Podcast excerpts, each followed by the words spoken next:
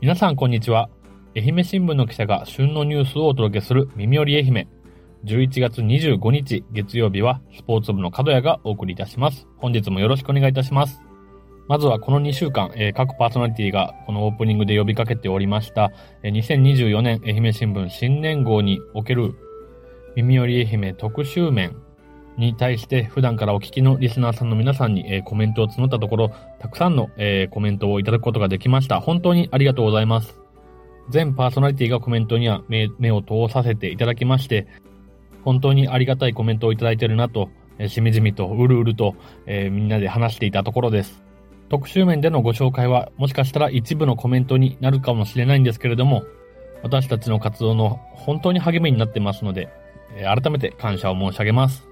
コメントに関しては、お礼に加えてお詫びもありまして、これは私個人の問題なんですけれども、えー、毎週月曜日会にコメントをいただいているんですけれども、ここ1ヶ月ほど私がそのコメントに対してお返事をできておらず大変申し訳ございませんでした。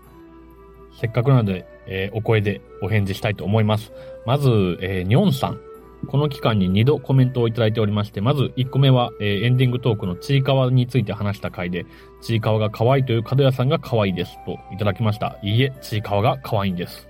それからですね、先週の防寒について話した回についても、えー、電球担保、感動するのでぜひ手に入れてくださいというコメントをいただきました。早速ネットで検索をしたんですけど、電球担保結構なんとかな、可愛い包みというかね、パッケージのものがたくさんあって、なんかちょっと動物もののものでも買ってみようかなというふうに思いました。むちゃくちゃ気になっています。それから松岡さんも、えー、私に2件のコメントをくれていました。プロ野球ドラフト会議の、えー、放送会の時には、まあ、出張、取材お疲れ様でしたというコメントをいただきました。えー、この一言に本当、えー、心が救われています。もう、栄養ドリンクです、私の。ありがとうございます。そしてセレンさんも2件のコメントをいただいておりました。新型コロナウイルスで甲子園大会がなくなった大の子たちが今度甲子園でプレーをするあの夏を取り戻せという、ことを話したことに対して、決して取り戻せない重い記憶だと思いますが、それでも前を向くために戦う、熱く燃え切ってほしいですねというようなコメントでした。本当にその通りですよね。今週開かれるこのイベントに向けて、私も、えー、事前に松山清涼 OB 参加する選手にお話を聞いたんですけれども、本当に甲子園に出るの楽しみだっていうお話をしています。野球にね、情熱を注いできてきた、えー、まだ20歳、21歳という若い子たちなので、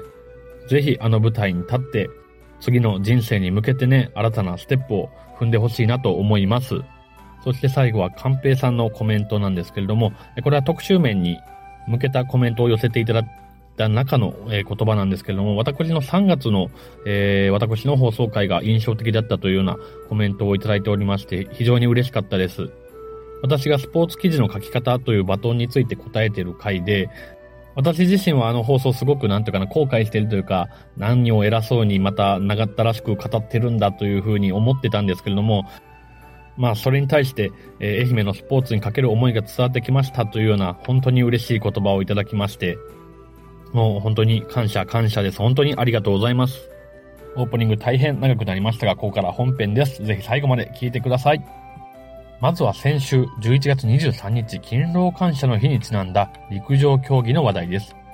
ちょうど100年前の1923年11月23日、愛媛県で初めて陸上単独の大会が開かれました。以降、県内陸上界は発展をしてきました。100年前に開かれたのは第1回県下選手権陸上競技大会。教育振興を図る県教育協会体育部門が主催しました。それ以前の大会はバスケットボールやバレーボールを同時に行い、役員や審判員は3競技共通で運営されていたという記述が愛媛立教50年史に記述されています。会場は愛媛大学の前身である旧制松山高等学校のグラウンド。現在の愛媛大附属中学校にありました。1920年、校舎新築と合わせて陸上トラックが整備され、当時としては県内随一の陸上施設だったといいます。当時は豊作を願う新滑祭の祭日で、愛媛新聞の前身の海南新聞には、観客は会場に人書きを作るほど賑わったとあります。愛媛立教50年史によると、この頃本格的なえー、競技指導も始まっています。1920年には松山市内の中等学校の生徒を招待して、第1回陸上競技大会を開催。県内で初めて陸上競技大会の故障が使われた大会でした。翌年には小学校教員児童陸上競技大会を開催。約1000人の選手と数万人の観客が集まったといい、愛媛で陸上が普及する礎を築きました。その後愛媛からはオリンピックなど世界大会で活躍する選手が数多く輩出され、全国規模の大会も開かれています。はい、ということでですね、100年ですね、陸上競技が愛媛で大会が開かれて、まあ、走る、投げる、飛ぶ、えー、いろんなね、競技の基礎、基本であり、まあ、人体の限界に挑戦する一番シンプルな競技が陸上競技なのかなとも思いますが、それが始まったのがちょうど100年前。大正時代のことですね。いろんなスポーツが、えー、この明治大正期から始まって、今日に至るまでいろんな人が本当にいろんな競技に取り組んで、己を磨いたり、また魅了され、スポーツも文化の一つだと言われるようになっています。また、野球ではね、来年が、えー、甲子園球場が100年になります、設立から。いろいろな競技でこうしたメモリアルな、えー、1年っていうのを今後迎えるということで、私も2024年に向けてですね、いろいろな競技の歴史を今辿って、新聞紙面、また愛媛新聞オンライン、またこの Voicy でご紹介をできるかなと思っていろいろ調べ事をしているところです。また興味を持って読んだり聞いたりしてもらえたらなと思っています。続いては愛媛プロスポーツ情報サッカーです。明治安田 J3 第37節が25、26日にあり、愛媛のクラブ2チームはホーム最終戦を戦いました。26日に FC 今治は FC 大阪を3対1で下し、この時点で2位鹿児島との勝ち点差は2。しかし、この翌日、鹿児島が勝利を収め、愛媛 FC の今季での J2 昇格は叶わぬこととなりました。J2 昇格争いはこの日勝利した2位の鹿児島、そして3位の富山の2チームに絞られることとなっています。それから愛媛 FC は八戸に1対2で26日に敗れ、ホーム最終戦を勝利で飾ることはできませんでした。今季最終節となる、えー、次節は J3 全試合が12月2日午後2時キックオフになります。今治は沼津と愛媛は FC 大阪とそれぞれアウェーで戦います。はい。ということで、FC 今治は、えー、伊予決戦でですね、愛媛 FC に目の前で、えー、J2 昇格、それから J3 優勝を決められて、それから2試合、えー、連続で逆転勝ちして、自ら J2 昇格の目を摘むということはなかったんですけれども、